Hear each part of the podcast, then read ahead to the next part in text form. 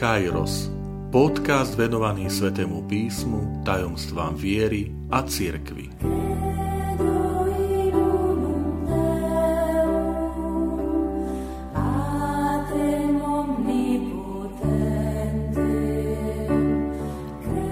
Druhá časť.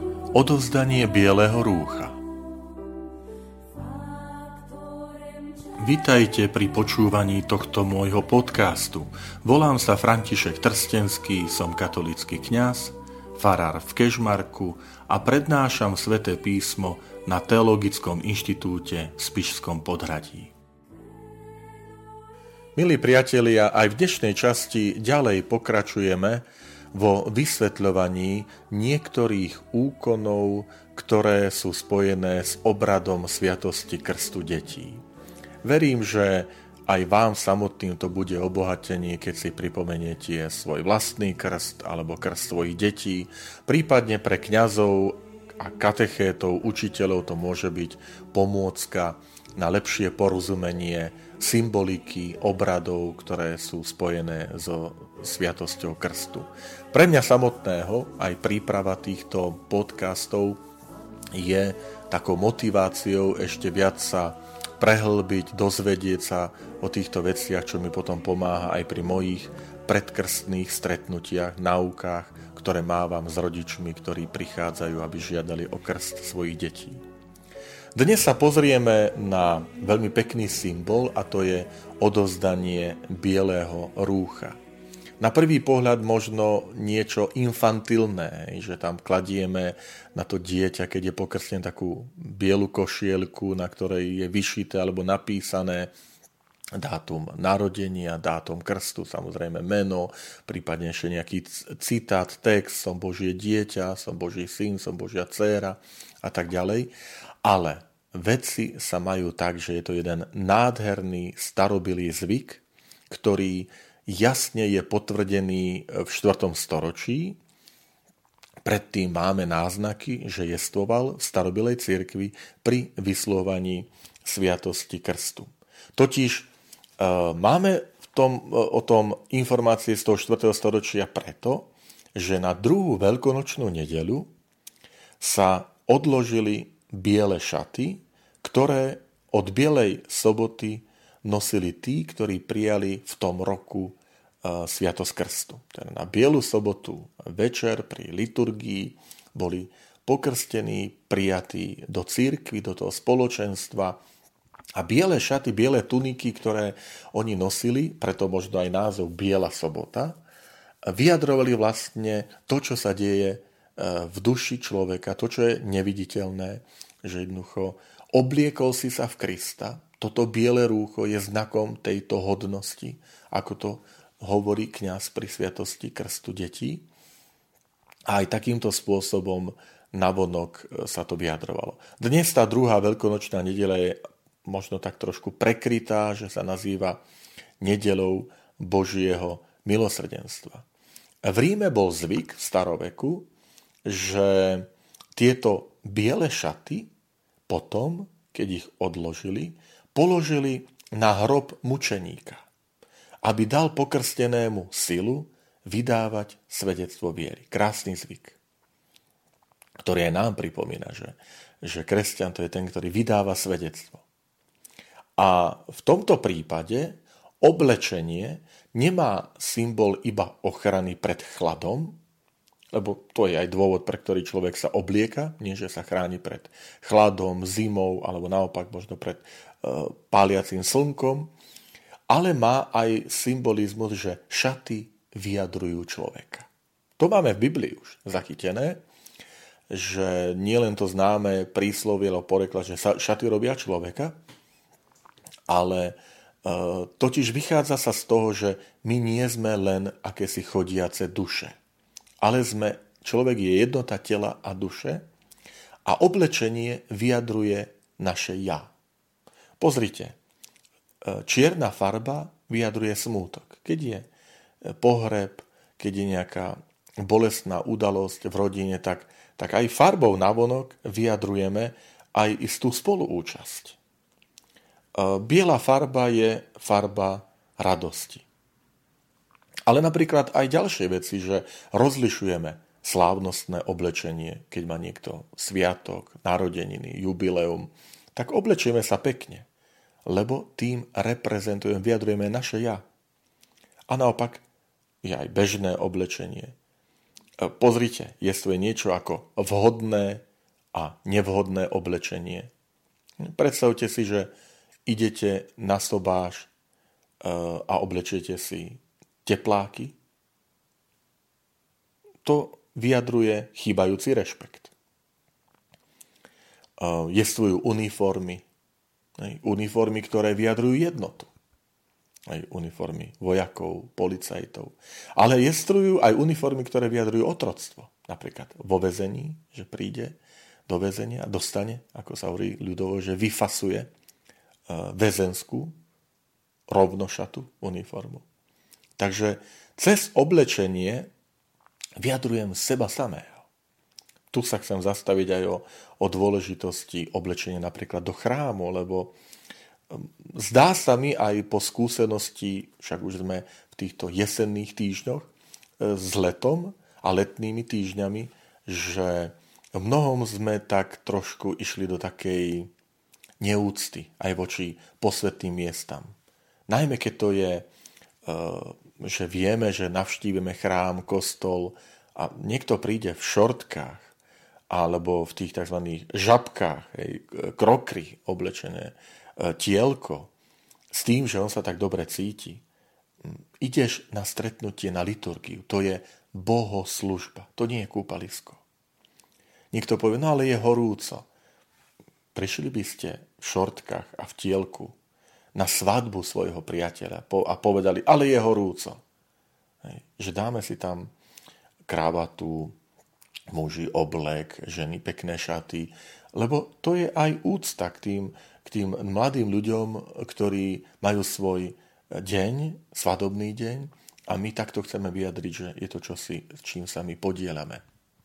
Takže možno aj takouto, takouto formou tohto podcastu vás chcem poprosiť, že vždy si zachovajme úctu, keď ide o, o bohoslužbu, o liturgiu, najmä ešte viac, ak máme nejakú službu, lektor, akolita, mm, žalmista v zbore a tak ďalej.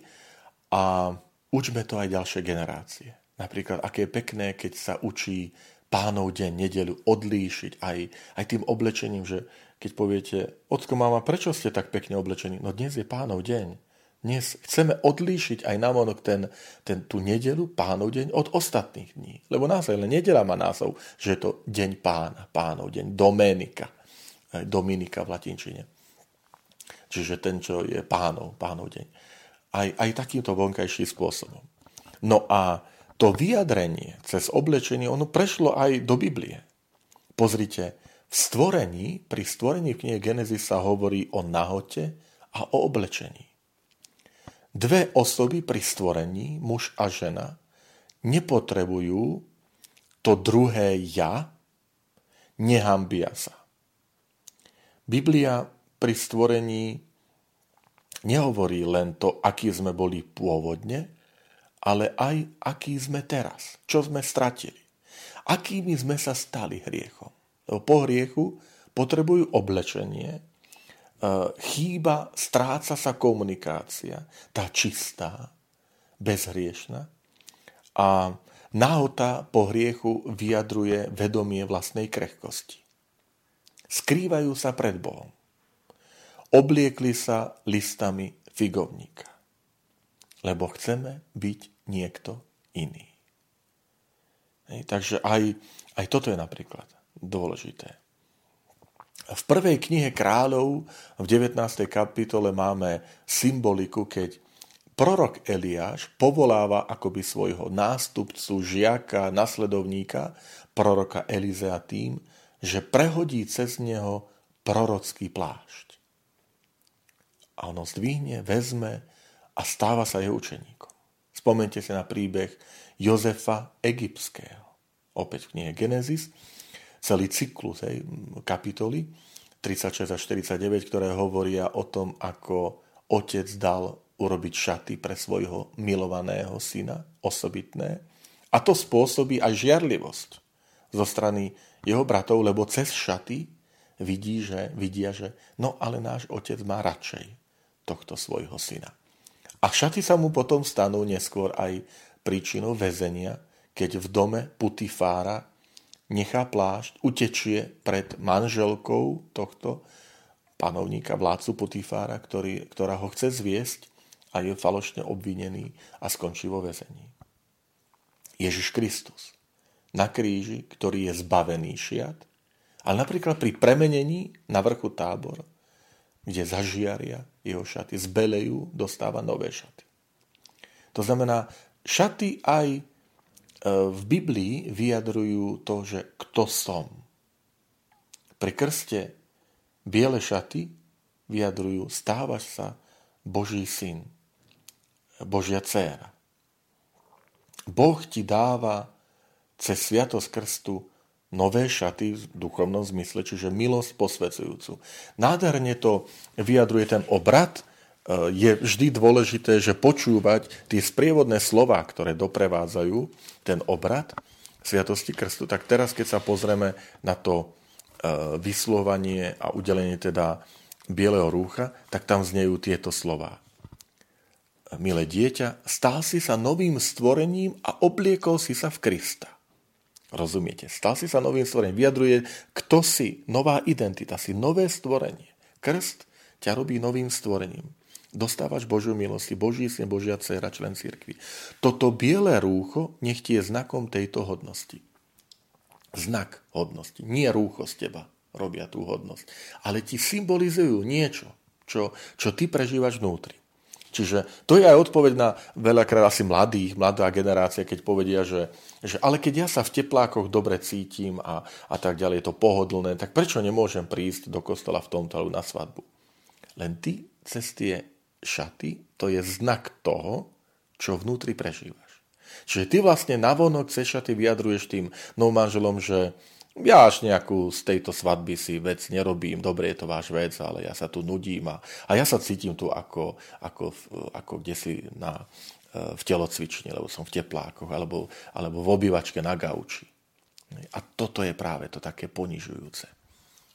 Čiže preto je dôležité pamätať aj na, aj na to oblečenie. Čiže biele rucho je znak tejto hodnosti. Len vyjadruje, značí to, čo sa udeje vnútri si. Boží syn, Božia dcera, Božia milosť. Teraz tvoji rodičia a príbuzní budú ti pomáť slovom a príkladom, aby si ho priniesol nepoškvrnené do života väčšného. A to už Opäť sú tie biblické symbolizmy, biele šaty, priateľ, ako si sem vošiel bez, bez svadobných šiat, keď je známe podobenstvo o svadobnej hostine kráľa.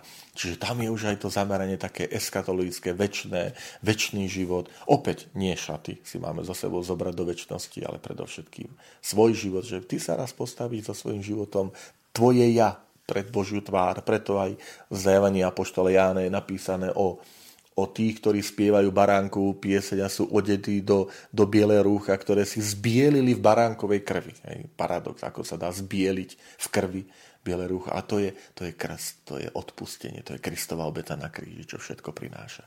Nádherná symbolika, ktorú my vidíme. Takže toto je.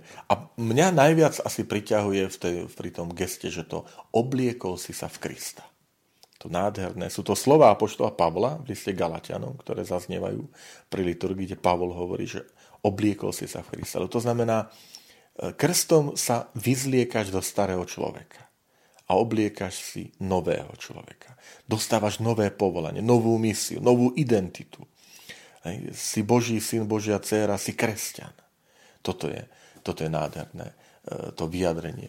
A potom cez šaty, že sa nejako identifikujeme, ako sme si vraveli, že, že akoby uniforma, oblečenie, tak keď ideme, keď ideme po ceste a vidíme uniformu policajta, tak z uniformu vieme, to je policajt, alebo železničiari majú svoje uniformy a tak ďalej. Čo sa tým chce povedať? Že život kresťana by mal byť taký, že cez tvoj život ja spoznávam, že si kresťan, ja v tvojom živote spoznávam Krista. Toto obliekol si sa v Krista. Čiže keď ja na tvoj život sa pozriem, tak v ňom vidím samotného Krista. A toto je ideál, milí priatelia. Ideál, s ktorým so skrúšeným srdcom e, vyznávame, že koľkokrát pokulhávame a, a padáme. Pretože ideál je taký, že niekto vidí náš život a povie nám, ty si veriaci, ty si kresťan. A my povieme s prekvapením, to ako viete, však ja to nemám nejako napísané na nejakom tričku. A on nám povie, ale tvoj život, tvoj prístup, tvoje slova, tvoje správanie hovoria, ty si kresťan, ty si druhý Kristus. Obliekol si sa v Krista. Či to nie je tak, že sa skôr stretávame s reakciou, že my povieme, hej, hej, ja som veriaci, hlásim sa, verím Pána Boha, a ten druhý mi povie, ty si veriaci?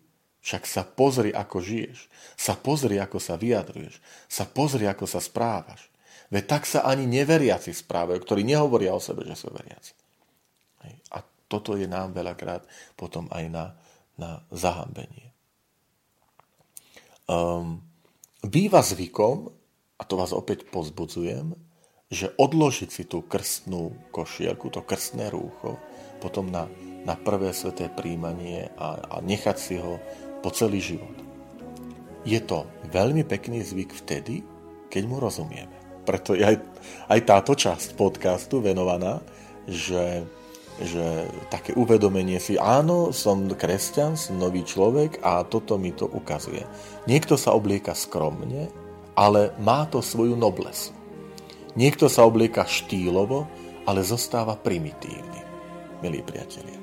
A toto je aj pri krste, môžeme tak trochu povedať, že Boží odev sme takí, aký nás robí Boh v tej skromnosti, jednoduchosti a predsa noblesne, s nádherou, krásou. A to vás, milí priatelia, pozbudzujem nás všetkých, aby náš život, naše správanie bolo tým najkrajším svedectvom toho, že sme sa obliekli v Krista.